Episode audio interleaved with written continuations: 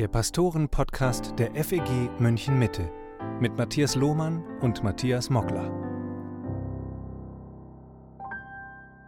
Hallo und herzlich willkommen zum Pastoren-Podcast mit Matthias Mockler und Matthias Lohmann. In Deutschland wird seit Tagen über das bevorstehende Weihnachtsfest diskutiert. Wie kann, wie soll Weihnachten in Corona-Zeiten gefeiert werden? Und um Weihnachten soll es auch in dieser Podcast-Folge gehen aber nicht um Kontaktverbote und Reisebeschränkungen, sondern um die Bedeutung von Weihnachten für uns Christen und die ganze Welt.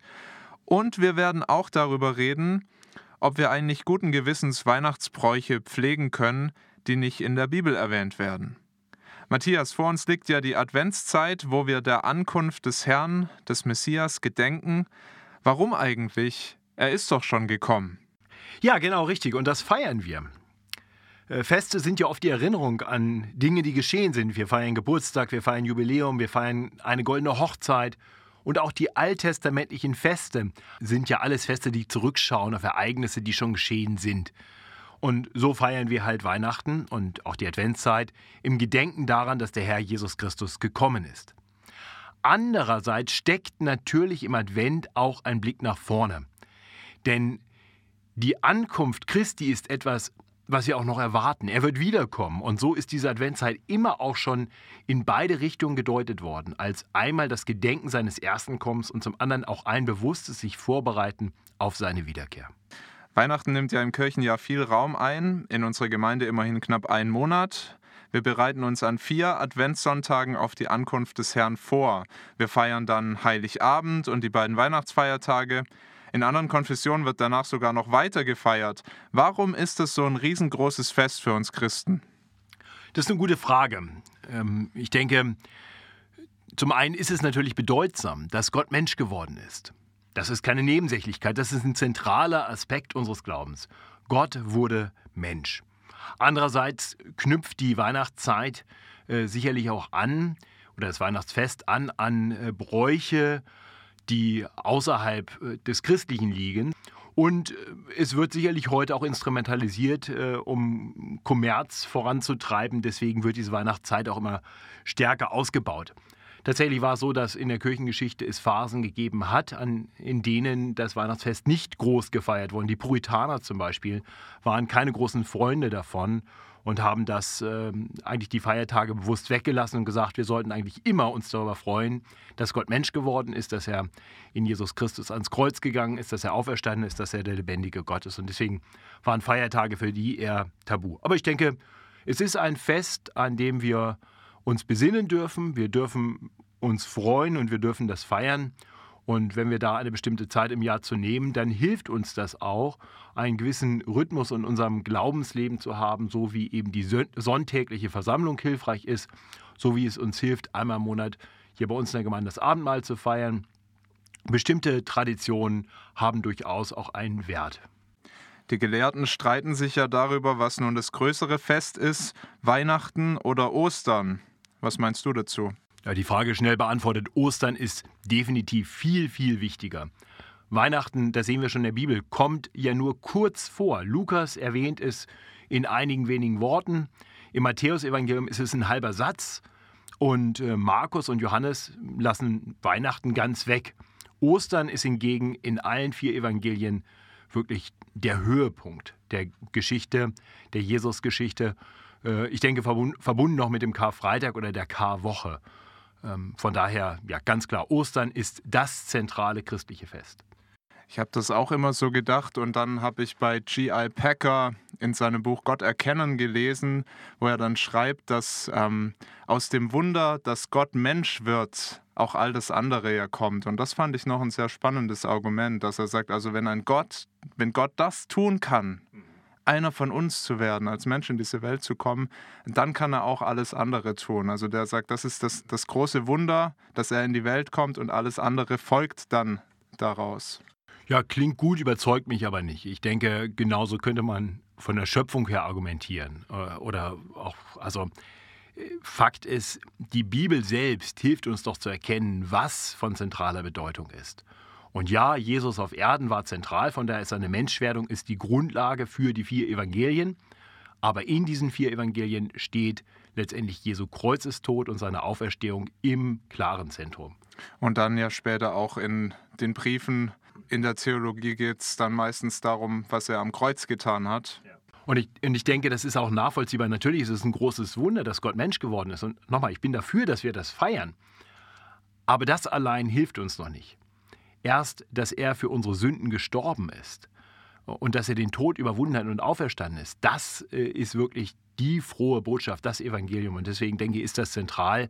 Und natürlich hängt Jesu Kommen und Sterben ganz eng zusammen. Das sagt Jesus selber nicht. Ich bin, der Menschensohn ist gekommen, um sein Leben zu geben als Lösegeld für viele. Also von daher, in seiner Menschwerdung ist sein Sterben mit angelegt. Also am besten spielen wir die Feste gar nicht gegeneinander aus. Genau richtig. Jetzt sehen ja manche Christen das Weihnachtsfest eher kritisch. Du hast schon auf die Puritaner hingewiesen. Auch heute gibt es noch Menschen, die sagen, also in der Bibel steht ja nichts von einem genauen Tag. Das ist beim Osterfest anders, weil es ja mit dem jüdischen Passafest zusammenfällt. Der Weihnachtstermin ist dagegen einfach gesetzt worden. Es gibt die These, dass er ausgerechnet auf den Geburtstag des römischen Sonnengottes gelegt wurde. Und manche sagen deshalb, die Weihnachtsfeier hätte eigentlich einen heidnischen Hintergrund. Haben Sie recht? Vielleicht teilweise schon, wobei auch da viele Spekulationen äh, immer wieder auftauchen. Ja, so ganz genau weiß man das nämlich auch nicht. Und ähm, von daher wäre ich da vorsichtig. Ich denke, wir dürfen feiern, dass Christus geboren wurde und wir dürfen das äh, auch irgendwo festlegen als ein Fest. Äh, und dass man das dann Ende Dezember feiert, äh, denke ich, da spricht nichts dagegen. Ich glaube, die größere Frage für uns sollte sein, wie wir das Fest feiern. Das heißt, machen wir einen ursprünglichen heidnischen Brauch zu etwas, was wir wirklich füllen mit biblisch, theologisch äh, durchdachtem Inhalt, äh, sodass es uns erbaut und dass es evangelistisch wertvoll ist, äh, dann würde ich sagen, das ist wunderbar. Äh, was mir viel mehr Sorgen macht, als vielleicht ein heidnischer Hintergrund hinter dem Weihnachtsfest, wie wir es heute feiern, ist vielmehr heutzutage die heidnische Umdeutung des christlichen Festes, das wir an Weihnachten feiern, wo Weihnachten eben auf einmal alles Mögliche ist, ähm, das Fest der Liebe, das Fest der Geschenke, was auch immer, und Christus vergessen wird. Das macht mir sehr viel mehr Sorgen.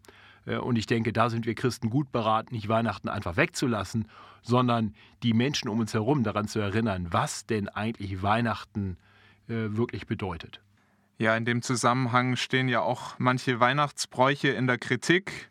Wo steht in der Bibel zum Beispiel was von Christbäumen oder von Adventskränzen oder auch von Kerzen und Plätzchen? Einer unserer Podcasthörer, der hat gefragt, wie gehen wir eigentlich mit den unterschiedlichen Weihnachtsbräuchen um? Ist es in Ordnung, sie als Christ zu pflegen? Natürlich, weil wir Christen grundsätzlich auch in unserem Leben Bräuche haben dürfen und die auch pflegen dürfen. Und jede Familie hat ihre eigenen Bräuche. Ja, ob das äh, die Art und Weise ist, wie man sich morgens von den Kindern verabschiedet oder wie man sie abends ins Bett bringt. Das sind gewisse Rituale, die wir uns angewöhnt haben, die ja nicht per se falsch sind, sondern die oft hilfreich sind.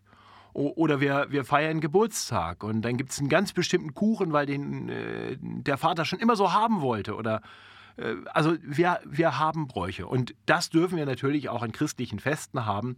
Die Frage ist, ob wir dann irgendwelchen vielleicht heidnischen Bräuchen eine große Bedeutung beimessen.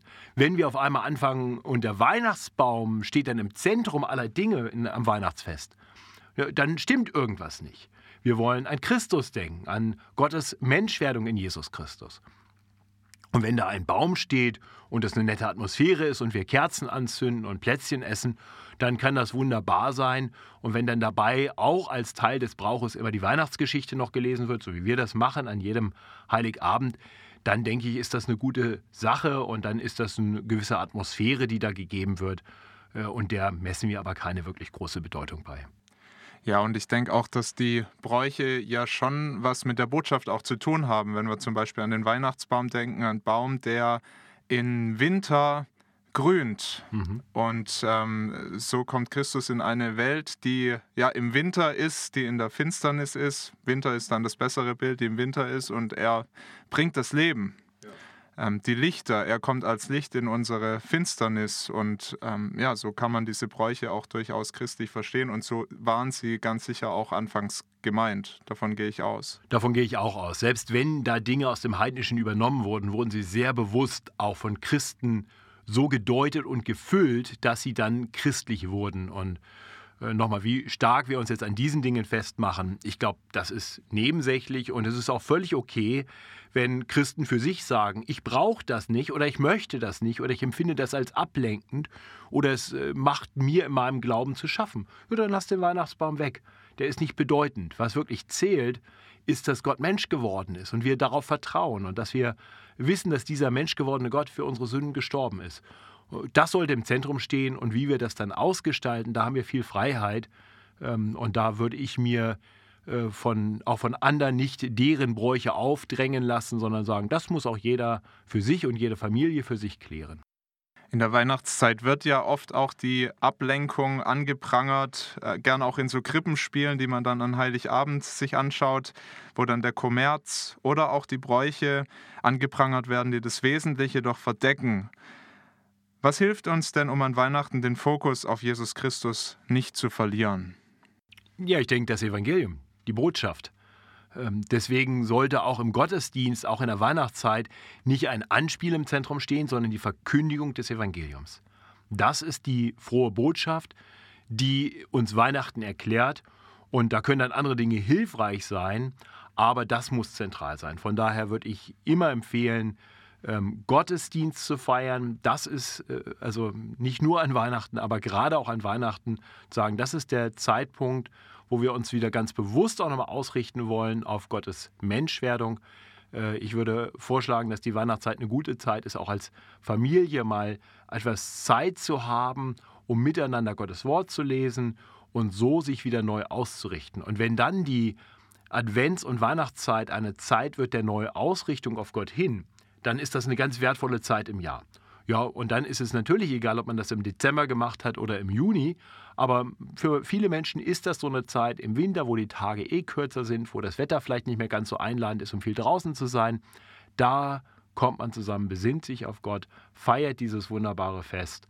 Und wie man das dann macht, denke ich, ist nebensächlich. Ja, der Kommerz ist ein Problem, das darf man auch mal anprangern. Ähm, aber wiederum, unsere Kernbotschaft ist nicht, wir prangern an, was alles falsch läuft, sondern wir freuen uns über das, was geschehen ist. Gott wurde Mensch und, äh, und deswegen würde ich sagen, das Evangelium ins Zentrum stellen, nicht die Klage über andere Dinge. Das war der Pastoren-Podcast für heute und genau das wünsche ich dir, dass du in diesen Adventswochen und auch in dieser Weihnachtszeit wirklich neu Freude bekommst an dem Herrn, an Jesus Christus, dass er in diese Welt gekommen ist und auch Freude daran, dass er wiederkommen wird. Denn Matthias hat vorher darauf hingewiesen, dass es auch im Blick in der Adventszeit, er wird wiederkommen. Danke, dass du zugehört hast. Bis bald und Gottes Segen.